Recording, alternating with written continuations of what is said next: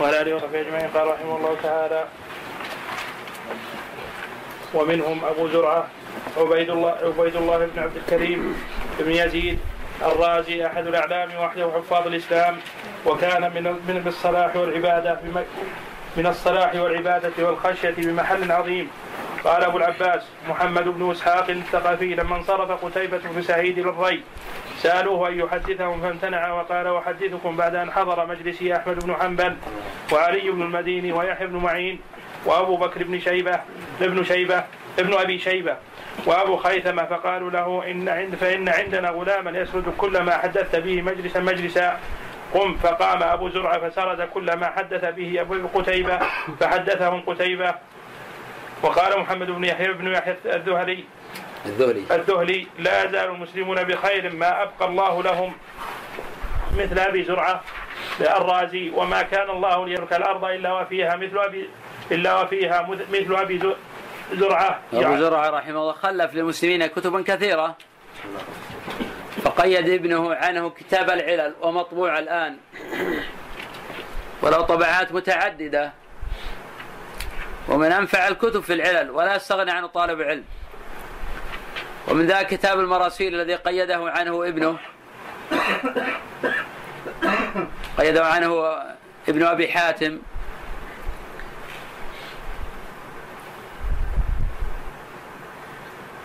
وفيها قوي مشتركة بين أبي حاتم وأبي زرعة مبثوثة في بطون الكتب. وفي كتاب مؤلف جهود أبي زرعة الحديثية ومطبوع بثلاثة مجلدات. وكتاب جيد ونافع. وفي أقاويل أبي زرعة.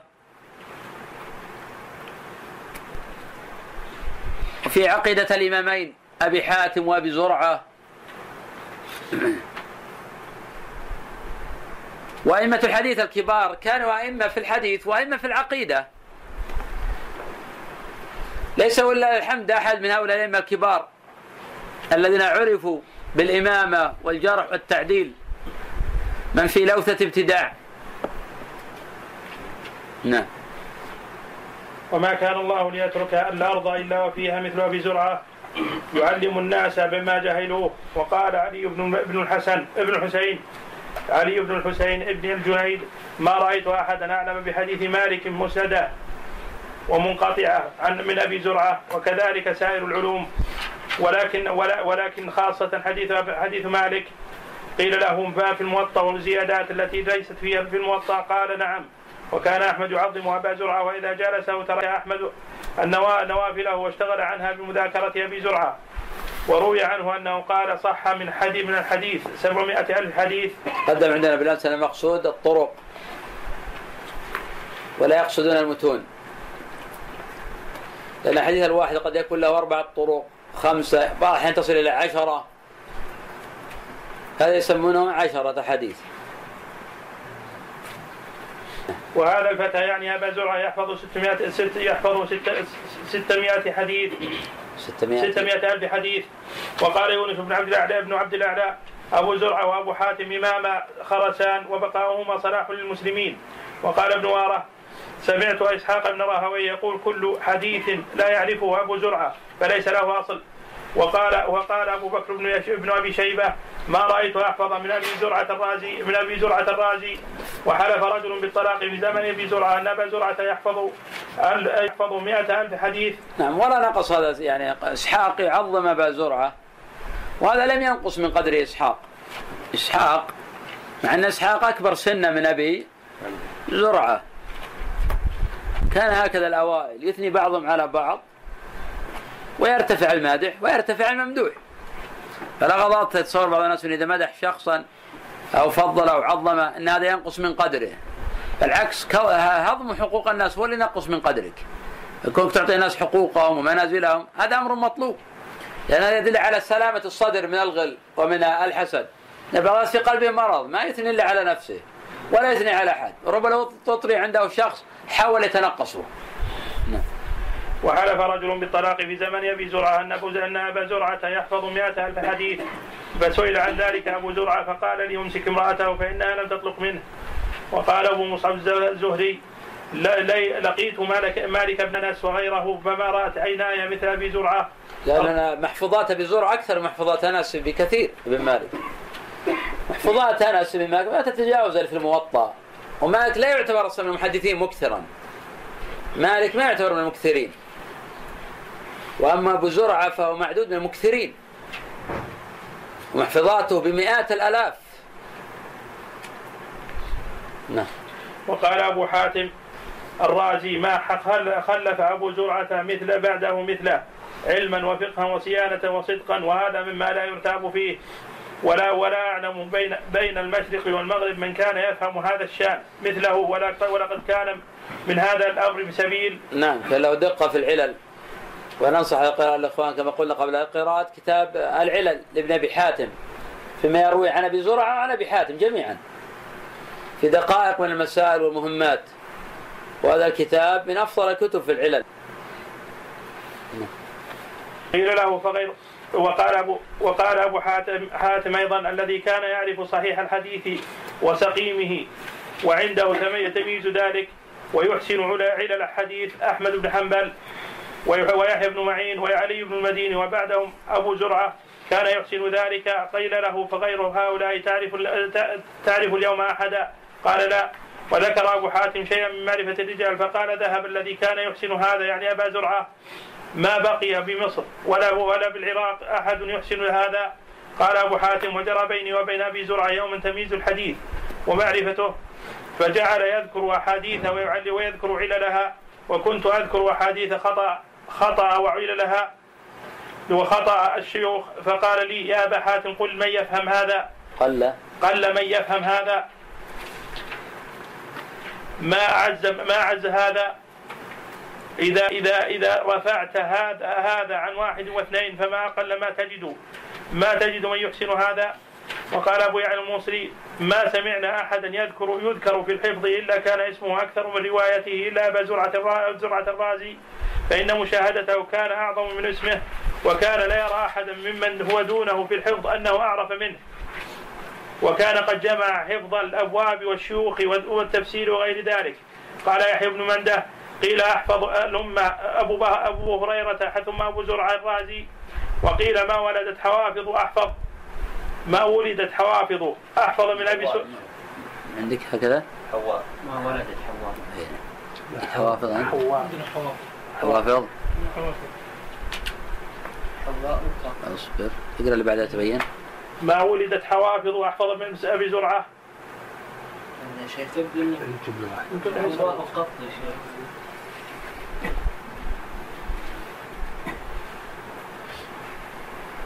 وين عندك؟ تحت تحت.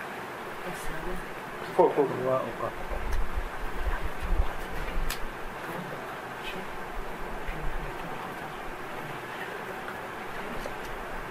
اللي عندكم حواء وش اللي بعد عندكم؟ ما ولدت حواء وقط أحفظ حواء حواء واحدة يعني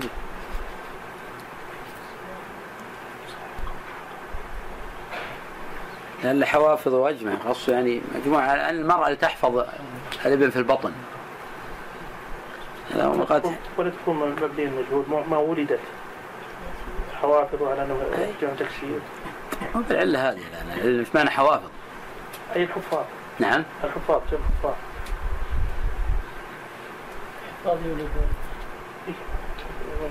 حواء ما ما ما يصح حواء. لأن المعنى يختلف أن حواء. طيب ما ولدت حواء أحفظ. قط يا شيخ نعم. عندكم قط؟ اي نعم. تكون حواء وقط صحيح اقنعنا شيخ على اعتبار منسوب إليها لكن معروف حواء هي يرجع إليها يعني. لكن صار في قط يتضح المعنى. وما توضع في نسخة يكتب. إذا قيل حوافظ المعنى واضح.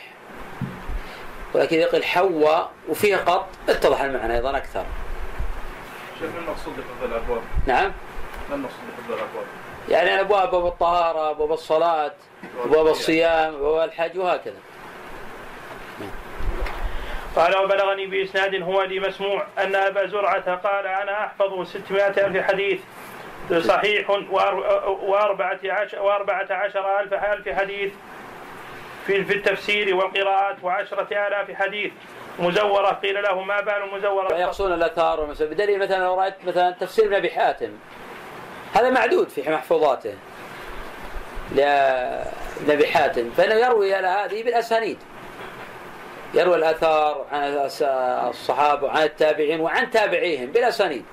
فهذا معدود فيما يذكرون هنا من المحفوظات. قال إذا مر بي منها حديث عرفته ومنهم محمد بن إسماعيل بن إبراهيم ابن المغيرة الجعفي مولاهم البخاري الإمام أبو عبد الله صاحب الصحيح الصحيح وإمام المحدثين في وقته ويستاذ ويستاذ هذه الصناعة وعنه أخذها كثير من الأئمة منهم مسلم بن الحجاج وسماه أستاذ الأستاذين وسيد المحدثين وطبيب الحديث وعلي في علله وأبو عيسى الترمذي وقد ذكر أبو عيسى في أول كتاب العلل أنه لم ير بالعراق ولا بخراسان في معنى العلل.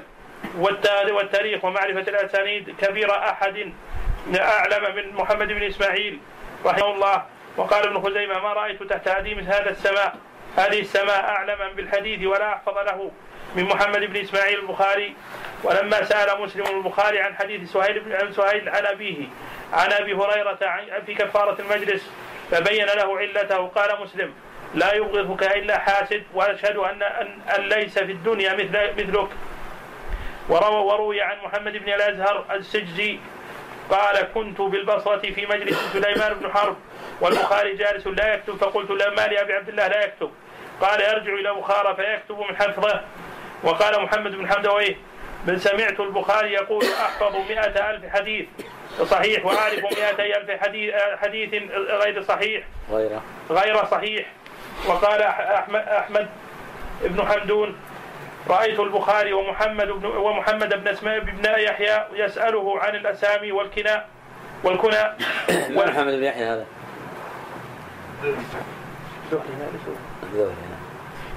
والكنى والعلل ومحمد بن إسماعيل يمر فيه مثل السهم كأنه يقرأ قل هو الله أحد.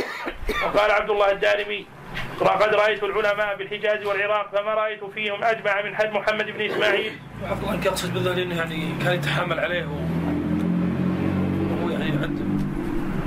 يعد أقل منه في العلم. نعم.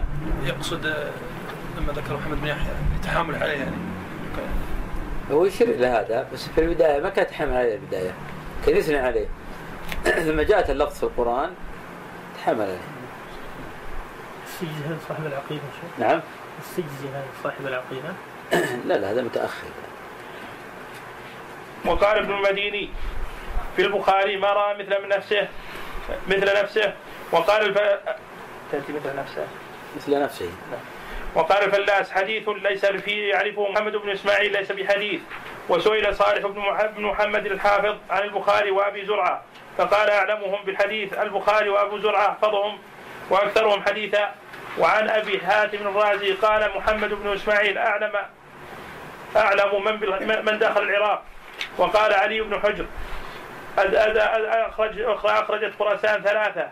أبا زرعة في الري ومحمد بن إسماعيل ببخارى وعبد الله بن ابن عبد الرحمن السمرقندي بسمرقند ومحمد بن إسماعيل عندي أبصرهم وأعلمهم وأفقههم.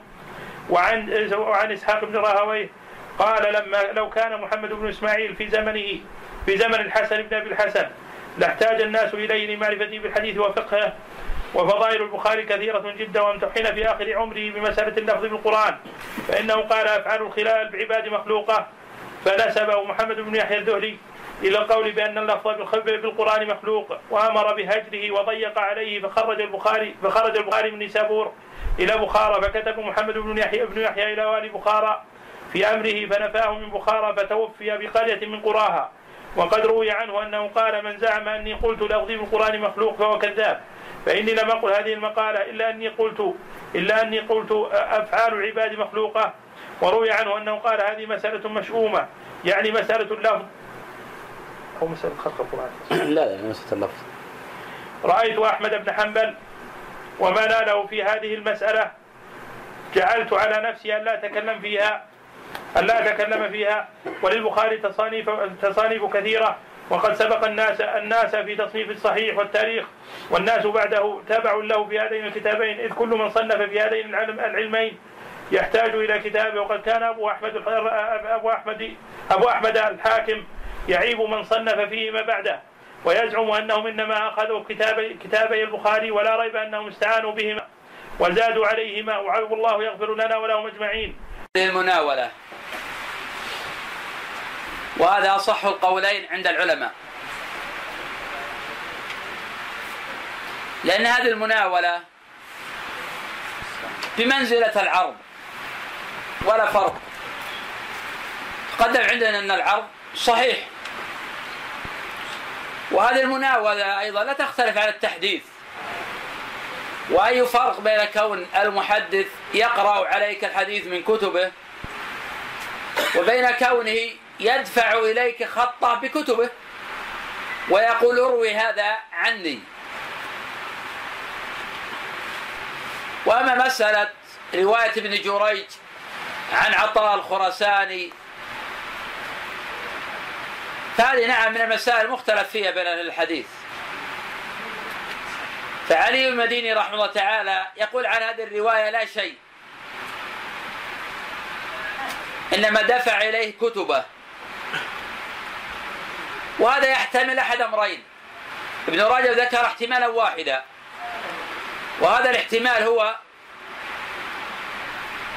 أن عطان الخرساني لم يأذن لابن جريج بالرواية عنه. وهذا احتمال. والاحتمال الآخر لعل علي بن مديني يطعن في عطاء نفسه لأنه مختلف فيه. وهو ثقة على الصحيح وقد احتج به مالك رحمه الله تعالى. وفي البخاري من رواية ابن جريج عن عطاء عن ابن عباس في تفسير قول الله جل وعلا وقالوا لا تذرن آلهتكم الآية. طعن هذا الإسناد علي بن المديني رحمه الله بأن عطان هذا هو الخرساني ولم يسمع من ابن عباس. وقد جاء عند عبد الرزاق في التفسير بأن عطان هذا هو الخرساني فعلى هذا كيف خرج البخاري رحمه الله تعالى هذا الحديث في صحيحه؟ فجوابه أن الطائفة من العلماء يقولون بحكم تخصص ابن جريج بعطاء ابن أبي رباح. قد تحصل هذا الحديث للبخاري بأنه عطاء ولم يثبت عنده أنه الخرساني فأورده في صحيح جريا على القاعدة. وهذا احتمال قوي. في احتمال آخر قوي آخر أيضا يحتمل أن ابن جريج رواه عن العطائين فرواه عن عطاء بن أبي رباح. وأخذه من صحيفة عطاء الخرساني ومن ثم أورد البخاري رحمه تعالى الحديث في صحيحه على معنى واعتقاد أن ابن جريج روى عن العطائين لأنه قد استبعد أن البخاري رحمه تعالى يفوته أن هذا هو الخرساني فلعله وقف عليه وقف أنه أعطى آخر أيضا. لكن الإشكال على هذا أنه في رواية عبد الرزاق في التفسير التصريح بين الخرساني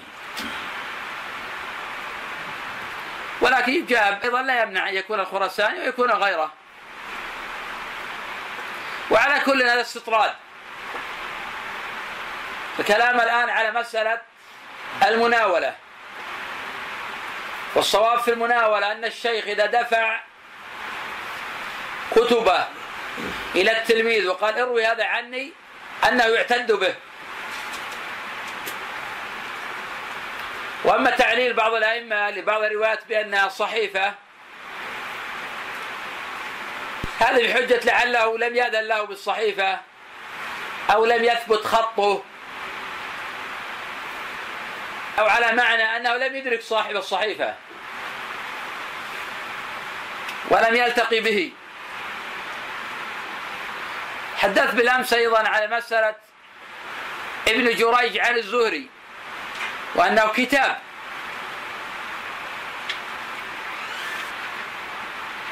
ومن ثم تكلم بعض العلماء في ذلك.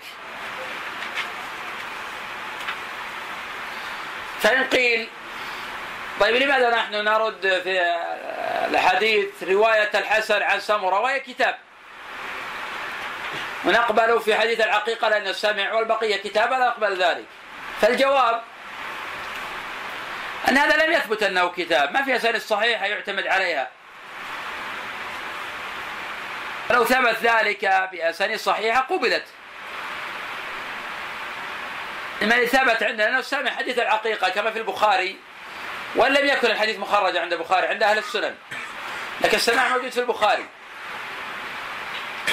والبقية لم يثبت سماعها. أما حديث نهى رسول الله صلى الله عليه وسلم عن المثلى قال الحسن حدثنا سمرة. فهذا غلط ممن هو دون الحسن. ذكرت لكم أكثر من مرة أن المبارك بن فضالة يروي عن الحسن البصري فيجعل ذلك عمن روى عنه سماعا. وهذا كثير في مرويات الحسن البصري عن عمران بن حصين. والحسن البصري لم يسمع من عمران شيئا أبدا في أصح قولي العلماء. وهذا قول يحيى بن سعيد القطان وعلي بن المديني ويحيى بن معين وأحمد بن حنبل ومن الناس بعد هؤلاء. قيل للإمام أحمد رحمه الله حسن يقول حدثنا عمران. قال أحمد لا يقول هذا غير المبارك. أصحاب الحسن لا يقولون هذا. وحديث كثيرة يرويها يونس بن عبيد وثقة ثبت من أوثق الناس في الحسن البصري. عن عمران يذكره بالعنعنة. لا يذكرها بالسماعات. وذاك الصواب أن الحسن لم يسمع من عمران بن حصين شيئا أبدا. كل حديث الحسن عن عمران معلوم بالانقطاع. ولم يسمع عن ابن عباس شيئا أبدا. ولم يسمع من أبي هريرة شيئا أبدا. ولم يسمع من سمرة إلا حديث العقيقة. نعم هو سمع من أبي بكر ومن غيره. سيأتي تقرير ذلك إن شاء الله في موطنه. نعم. ومن أنواع المناولة أن يأتي الطالب إلى العالم بجزء من حديثه قد كتبه من أصل صحيح فيدفعه إلى العالم ويستجيزه ويستجيزه إياه فيجيز له ويرده على إليه. إلا أنهم اشترطوا على أن ينظر فيه العالم ويصححه إن كان يحفظ ما فيه. وأن يقابل به أصله وإن إن كان لا يحفظه. وقد فعل ذلك مالك وأحمد ومحمد بن يحيى الدهلي واشترطه أحمد بن صالح المصري. وقال أحمد في رواية حنبل المناولة لا أدري ما هي حتى يعرف المحدث حديثه. تقدم هذا عندنا بالأمس؟ لأن الرجل قد يبتلى برجل يدخل عليه في حديثه فلا يدري. فنحن نشترط في هذا في المناولة يكون يدري. عما في هذا الكتاب ويعرف خطه مثلنا بسفيان بن وكيع أنه ضعف لأنه ابتلي بوراق. يدخل عليه في حديثه فنصح فلم ينتصح فتركه الحفاظ ولأن بعض العلماء ثقة في حفظه دون كتابه وطبقة ثقات في كتبهم ولا يوثقون في حفظهم. حين سئل الامام أحمد رحمه الله عن عبد العزيز بن حمد الروردي قال ثقة في كتابه ضعيف في حفظه. فلا بد أن يعرف المحدث خطه ويعرف أن هذا هو كلامه. أما إذا كان يدخل عليه ولا يدري هذا لا يقبل حديثه ولا تقبل مناولته ولا كتبه. نعم. وقال أحمد في رواية حنبل المناولة لا أدري ما هي حتى يعرف المحدث حديثه وما يدريه ما في ما في الكتاب. قال وأهل مصر يذهبون إلى هذا وأنا لا يعجبني قال أبو بكر الخطيب أوراه أراد أن أهل مصر يذهبون إلى المناولة من غير أن يعلم الراوي على ما في الجزء الجزء حديثه أم لا. والله أعلم. وهذا الذي ذكر الخطيب صحيح. وقد اعتمد أحمد في ذلك على على حكاية حكى له ابن معين عن ابن وهب أنه طلب من سفيان بن عيينة أن يجيز عطنا خمسة رواة من أهل مصر. لا بأس استعداد من الآن لأننا سندخل إن شاء الله في عمق هذا المسائل المصريين نفرق بين المصريين والعراقيين والحجازيين والمكيين والمصريين والشاميين. لابد من ضبط ذلك حتى نعرف الطبقات نعرف كيف نرجح في العلل سنلزمكم إن شاء الله في الطبقات. لكن هذه مقدمات الطبقات يعني إذا انتهينا من المناولة سنشرح إن شاء الله في الطبقات. سنقرر ذلك. ليث بن سعد نعم. ليث بن سعد ليث بن سعد واحد. ابن لهيعة من العيال اثنان. أحمد بن صالح. نعم. أحمد بن صالح. صحيح المصري صحيح. صالح المصري. نعم ثالث. كاتب الليث بن سعد ما اسمه؟ عبد الله بن صالح كاتب الليث بن سعد. عبد الله بن صالح نعم. نعم. بقي واحد. شافعي. نعم. شافعي. لا نعوذ من الرواة. شافعي معروف شافعي. شافعي. شافعي ولد في غزة سكن مصر ثم رجع إلى الشام. وأصله مكي. نعم. أيوه صحيح. صحيح. لكن في المستقبل إن شاء الله نريد أكثر من ذلك. إن شاء الله. يعني لا يوجد في خمسة إلا في مصر إلا خمسة خمسة من أهل الحديث. مئات. لابد من الضبط. وأيضا نريد بعض الأحيان الطبقات. إن شاء الله سنلزمكم الطبقات. لابد تعرف طبقات. أصحاب فلان وأصحاب علان. حتى نعرف كيف نرجح هذا على هذا. سنتبع إن شاء الله طريقة الأسانيد. مثل هذا السند قال المصري سند كامل مصري سند كامل حجازي سند كامل شامي سند كامل عراقي وهكذا حتى نضبط الروايات والاختلاف وندخل في عمق علم العلل على طريقة الأوائل رحمهم الله. نعم. وهذا الذي ذكره الخطيب صحيح وقد اعتمد أحمد في ذلك على روايه حكايه حكى له ابن معين عن ابن وهب أنه طلب من سفيان بن عيينة أن يجيز له رواية جزء أتاه به في يده فأنكر ذلك ابن معين وقال لابن وهب هذا وريح بمنزلة ادفع الي ادفع إليه الجزء- حتى ينظر في في حديثه. وقد روى روي عن ابن شهاب جواز ذلك أيضا إلا أن الخطيب تأوله على أنه كان قد سبق علمه بما فيه وفيه وفيه بعد. وظاهر ما اسند ما أسند الترمذي عن ابن جريج وهشام بن عروة يدل على جواز ذلك أيضا. وروي عن مالك ما يدل على عليه. وإن قال العالم إن كانت هذه من حديثي فحدث بها جاز. ومقالة مالك رضي الله رضي الله عنه وظاهر كلام أحمد يدل على أنه لا بد أن يكون المناول المناول حاضرا. فإن أذن له في رواية شيء غائب لم يجز. فإنه قال في رواية الأثرم كان شعيب بن أبي حمزة عاشرا في الحديث فسألوه ان ياذن لهم أن يروا أن يروا عنه فقال لا تروا هذه الاحاديث عني. ثم كلموه وحضر ذلك أبو اليمان فقال لهم اروا تلك الاحاديث عني. قيل لأبي عبد الله مناولة قال لو كان مناولة كان لم يعطهم كتابا كتبا ولا شيئا إنما سمع هذا فقط فكان أبو اليمان بعد بعد يقول أنبانا شعيب فكأنه استحل ذلك بأن سمع شعيبا. يقول, يقول لقوم اروا عني اروه عني. نعم البخاري رحمه الله تعالى في صحيحه أكثر من الرواية لأبي اليمن واسمه الحكم ابن نافع. عن شعيب ابن أبي حمزة. قد تكلم في هذه الرواية على معنى أنها مناولة. ولكن هذا نستطيع أن نقول بأن البخاري لا يرى بذلك بأسا. لأن ما دام دفع إليه كتبه ويعرف خطه فإن هذا يحتج به. قدم قبل قليل لا فرق بين هذا وبين العرض. إذا كنت تقرأ أنت على المعلم الخط ويجيزك في هذه الحالة يعطيك خطه هو. ولم يتبين غلطه ولا تخليطه ولا وهمه. وقال اروي هذا عني. بل بعض العلماء يجيز هذا ولو منعك من ذلك. ما دام بأن هذا هو خطه. أما بالنسبة للتحديث فتقدم أيضا أن يجوز إذا سمعت الشيء من الشيخ أن تحدث به ولا يدع لك بالتحديث. كما كان النسائي يصنع يقول حدثنا الحارث ابن مسكين قراءة علي وأنا أسمع لأن حارث بن مسكين كان منع النسائي من الرواية والجلوس في حلقته. نعم. قال استحل ذلك شيء عجيب وذكر أحمد ذلك على وجه الإنكار على أبي اليمان. قبول حديث أبي اليمان وتخريجه وحديث أبي اليمان. عن شعيب متفق على تخريجه في الصحيحين وإذا كان حديث شعيب عنده معروفا وأذن لهم في روايته عنه. فلا حاجة إلى إحضاره ومناولته بل هذه إجازة من غير مناولة. والحديث يعني رواه بدون لا سواء سمينا مناولة أو إجازة يعني مقبولة. يعني أي فرق؟ طيب لو أجازك هل تقبل الإجازة؟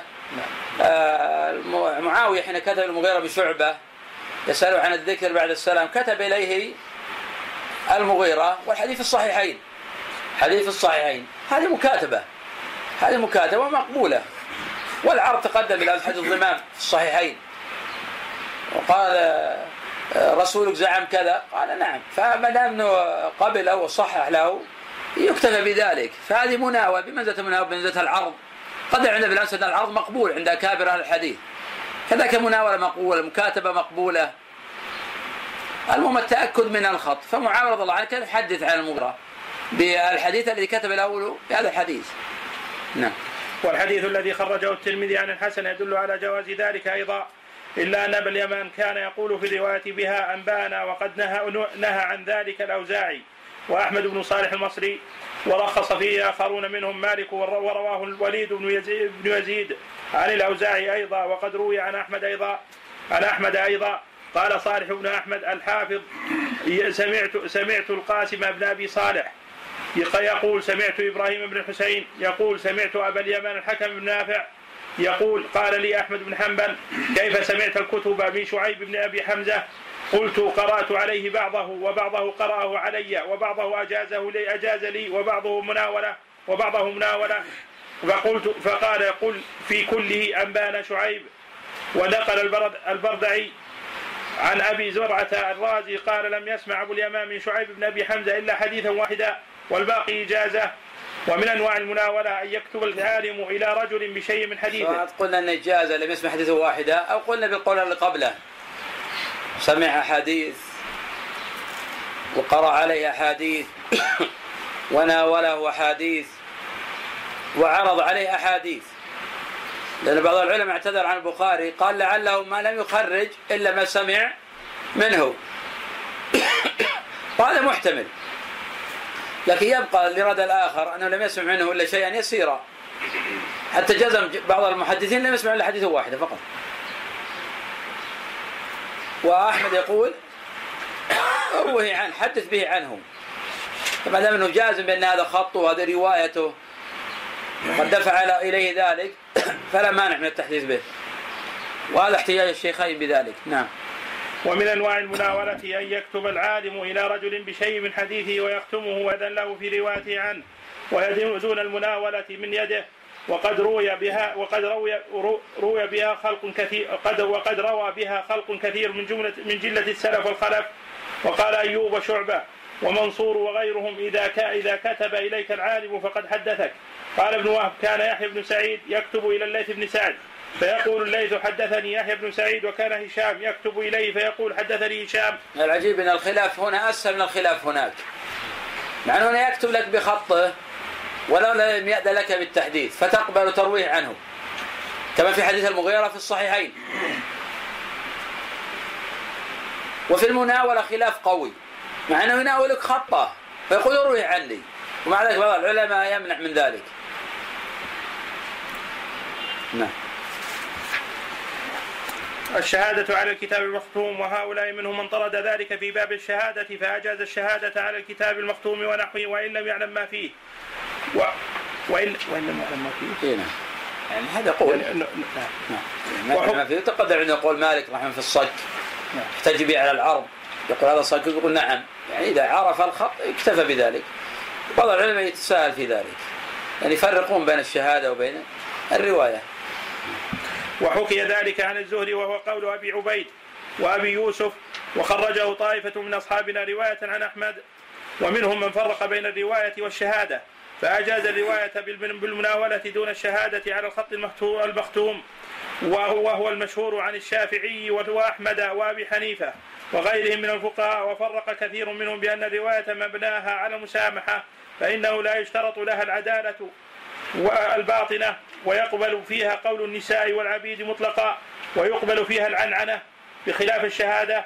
ومنهم من فرق بأن الشهادة يخفى تغييرها وزيادتها ونقصها.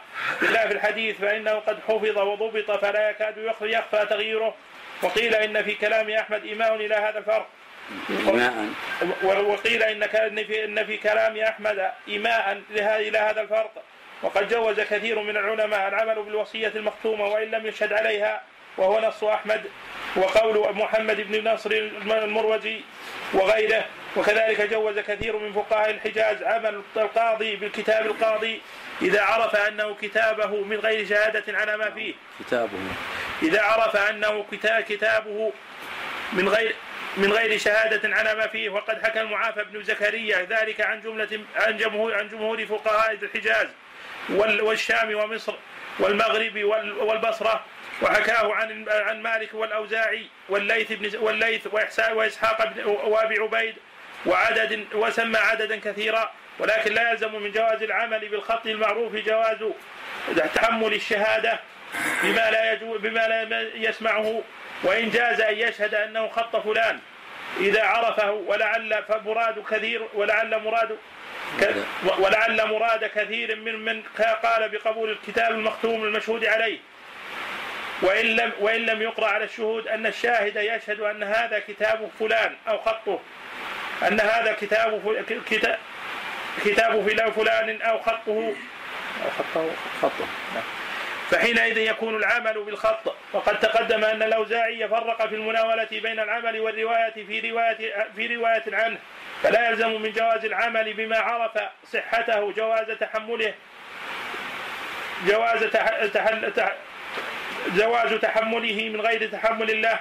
وأما الأثر الذي خرجه الترمذي من حديث بشير, بشير بن نهيك عن أبي هريرة فقد رواه روح روح بن عبادة عن عران بن حدير عن أبي مجلس عن قال بشير بن نهيك كنت أكتب بعض ما أسمع من أبي هريرة فلما أردت فراقه وأتيت بالكتاب فقرأتها عليه.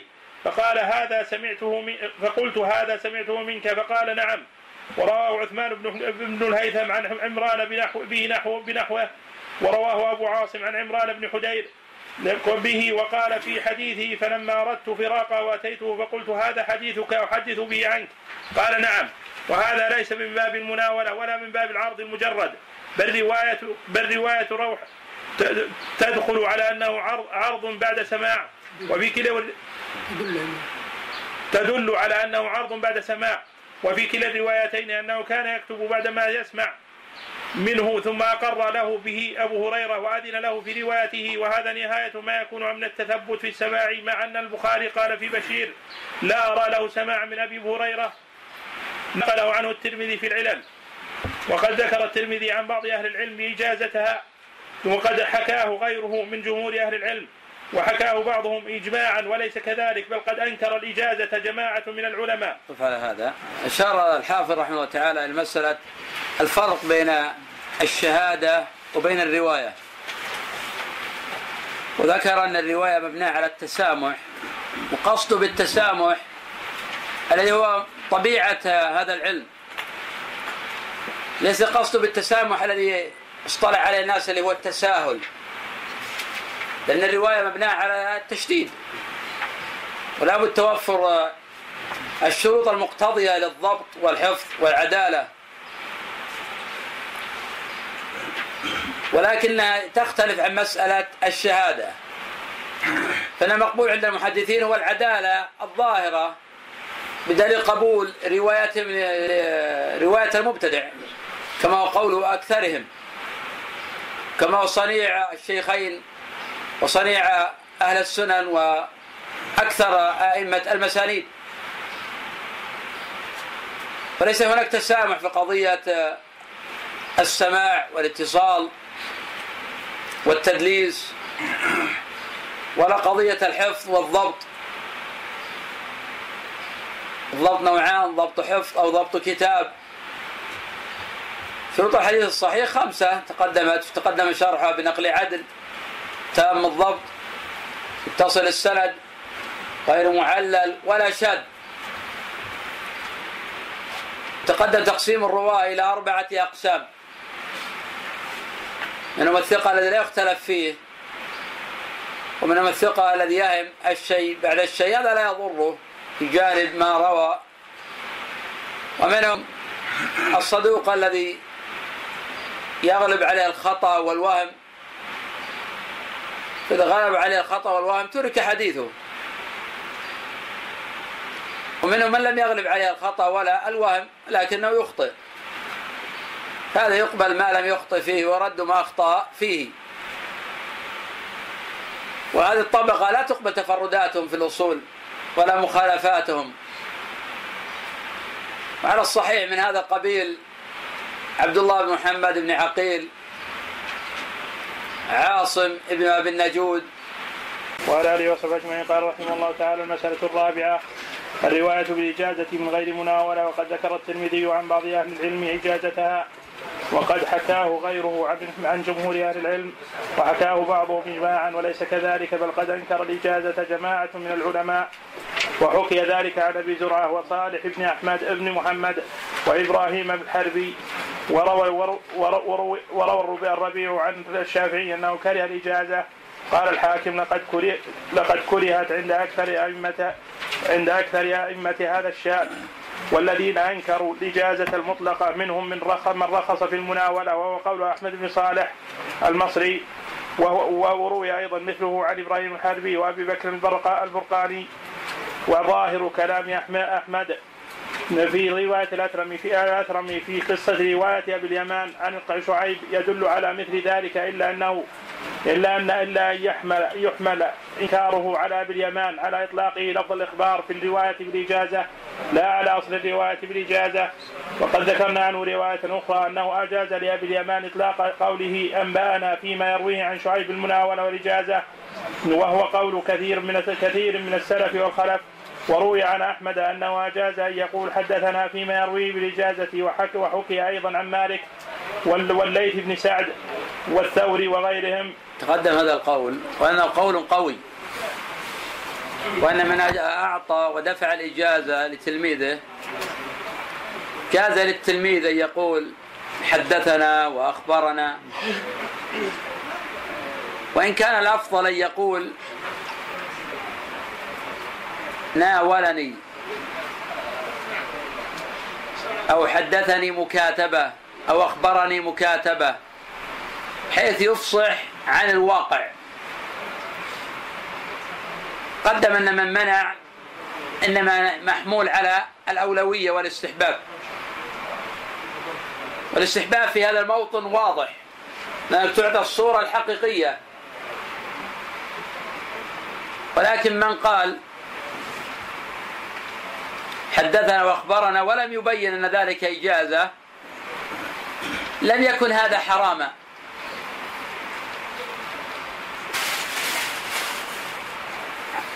وتقدم بالامس شرح مسألة أبي اليمان.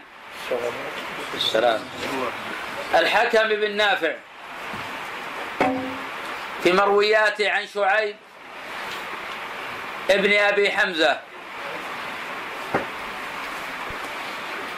وأن بعض أحاديثه كانت مناولة.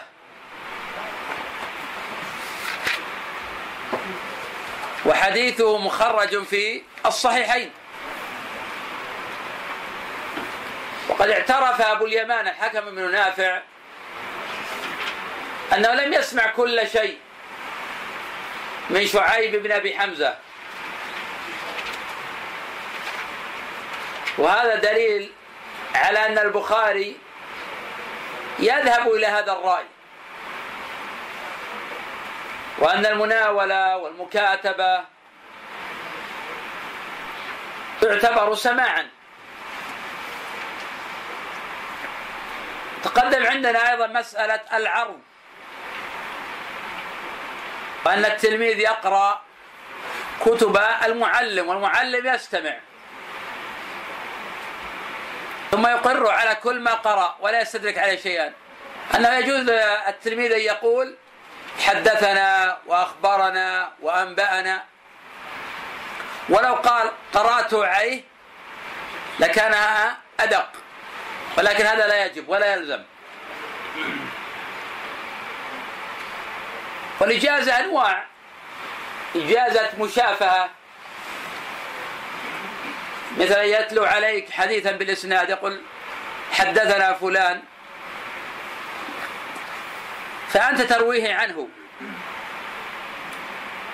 الإجازة في هذا العصر ما يقلل من شأنها لأن يتصل سندك بأسانيد الأئمة. وهي أيضا تكسب العبد ثقة في نفسه. شخص له سند عن النبي صلى الله عليه وسلم يختلف عن شخص ليس له سند عن النبي صلى الله عليه وسلم. ولأن الإسناد في الجملة من الدين. وإن كانت الأسانيد المتأخرة ليست بمثابة الأسانيد المتقدمة لكن هي مهمة. متى ما قدر طالب العلم على أسانيد تصل بالنبي صلى الله عليه وسلم فهذا مهم. ليكون ذكره وحاله موصولا بحال الأوائل. قد قال غير واحد من العلماء طلب الإسناد سنة ماضية. ولأن الإجازة فيها نوع إذن تشعر برضا المعلم عن الطالب. تشعر بالتتلمذ والأخذ عن العلماء والمشايخ. والإجازة التي تكون بهذه الطريقة أفضل من الإجازة المكتوبة دون أن تلتقي فيها وأن تراه. من طبقة من الناس قد يكون عندهم إجازات مكتوبة عن علماء لم يروهم. هذه أقل رتبة مما نتحدث عنه. حين تشافى الشيخ ويمنحك الإجازة عن قراءة عليه وعن معرفة به.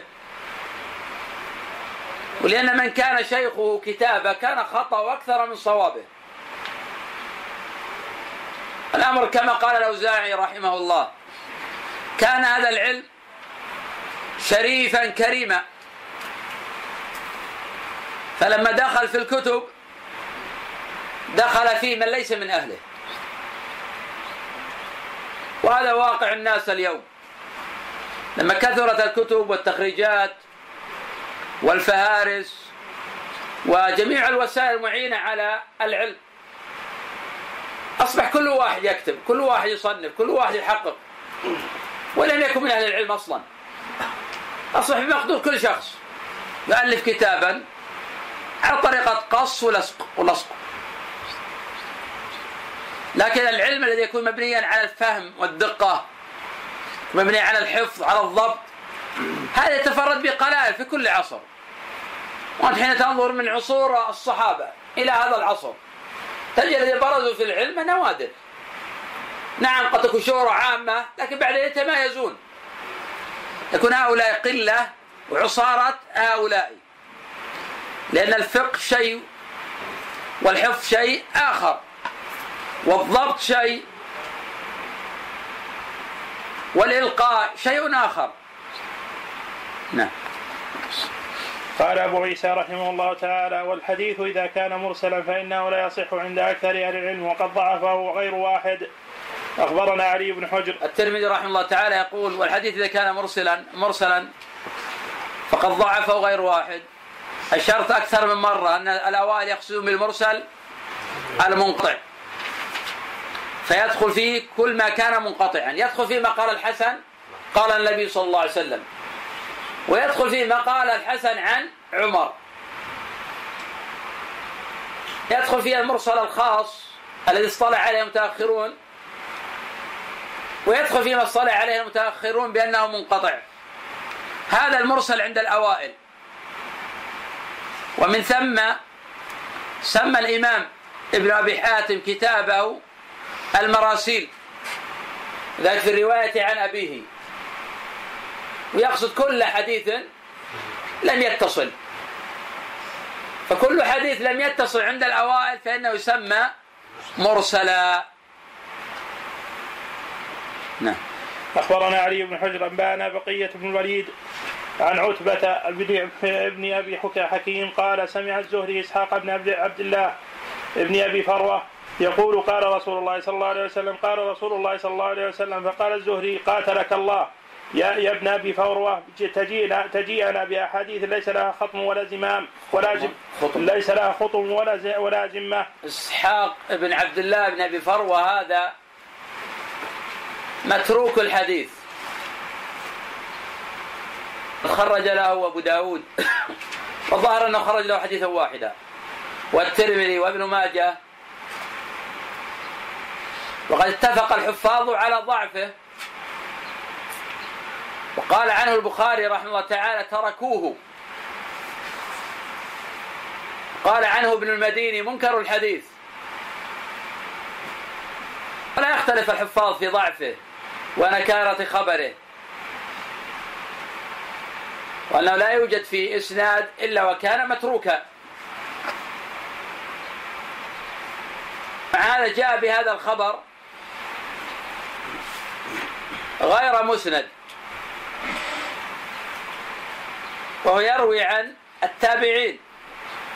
يروي عن مجاهد وعن نافع مولى ابن عمر وعن هذه الطبقة.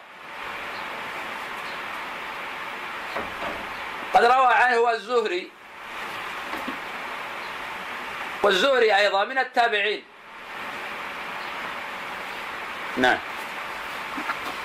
أخبرنا أبو بكر عن علي بن عبد الله. قال قال يحيى بن سعيد مرسلات مجاهد أحب إلي من مرسلات عطاء ابن أبي رباح بكثير. كان عطاء يحطب ياخذ من كل من كل ضرب ضرب. قال علي قال يحيى مرسلات يحيى سعيد بن جبير سعيد بن جبير أحب إلي من مرسلات عطاء. قلت ليحيى مرسلات مجاهد أحب إليك أم مرسلات طاووس قال ما أقربهما. قال علي وسمعت وسمعت يحيى يقول مرسلات أبي إسحاق. عندي شبه شبه لا شيء والأخ والأعمش والتيمي ويحيى بن السبب إن العلماء يقبلون بعض المرسلات وتارة لا يقبلون المرسلات أنهم ينظرون إلى المرسل. اذا كان يروي عن من هب ودب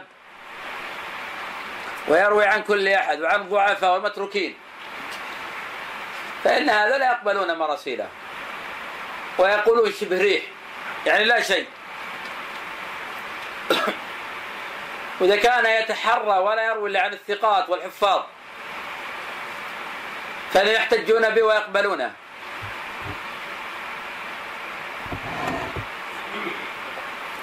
وإذا كان تارة يروي عن الثقات تارة يروي عن الضعفاء. توسطوا في أمره. سنتناول إن شاء الله جل وعلا في كلام أبي عيسى أقوى المراسيل. ولكن ينبغي التنبه. حين نتكلم عن الراسيل نقصد المنقطعات. لا نقصد من يروي عن النبي صلى الله عليه وسلم مباشرة. هذا نقصد ونقصد غيره. لكن ما نخص بالذكر كما مصطلح عند المتأخرين. وهذا من المصطلحات التي خالف فيها المتأخرون الأوائل. نعم. قال علي وسمعت يحيى يحيى يقول مرسلات أبي إسحاق عندي شبه لا شيء. والأعمش وال- والأعمش والتيمي ويحيى بن أبي كثير ومرسلات ابن عيينة شبه الريح. نعم لأن هؤلاء يروون عن الضعفاء وعن المجاهيل. ولا يتقيدون بالرواية عن الثقات. والأعمش تارة يدلس أحاديث الثقات. ويسقط الضعفاء. وأبو إسحاق السبيعي أيضا يروي عن الضعفاء وعن المجاهيل ومثل يحيى ابن أبي كثير فإنه يروي عن الضعفاء وعن المجاهيل كعياض بن هلال وغيره. مثل هؤلاء مراسيلهم غير قوية. نعم. ثم قال إي والله وسفيان سعيد قلت ليحيى فمرسلات مالك قال هي أحب إلي. ثم قال يحيى يعني مرسلة مالك أحب اليه لأن مالكا يتحرى ويدقق. ولم يكن له رواية عن المتروكين ولا عن الضعفاء وإنما روى عن عبد الكريم ابن أبي المخارق وعيب عليه ذلك. ولكن إذا بلغ الماء قلتين لم يحمل خبث وابن أبي المخارق ضعيف الحديث. قد سئل الإمام أحمد رحمه الله لماذا روى عنه مالك؟ قال غرته عبادته. ومالك رحمه الله يتقن حديث المدنيين. ولكن قد يخفى عليه أمر غير المدنيين.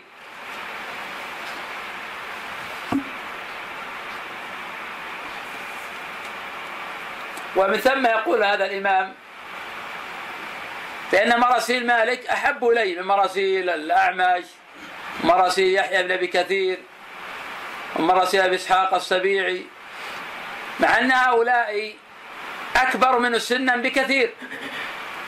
إسحاق السبيعي ولد سنة 32 ومالك رحمه الله تعالى ولد سنة 93 إسحاق السبيعي وطبقته من التابعين يروون عن بعض الصحابة. ومالك يروي عن التابعين لا يروي عن الصحابة. نعم. ثم قال يحيى ليس في القوم أحد أصح حديثا من مالك. وحدثنا سوار بن ابن عبد الله العنزي. قال سمعت يحيى بن سعيد. نعم. نعم. العنبري حدثنا هنا العنزي وثقه النسائي كل نسخ عندكم.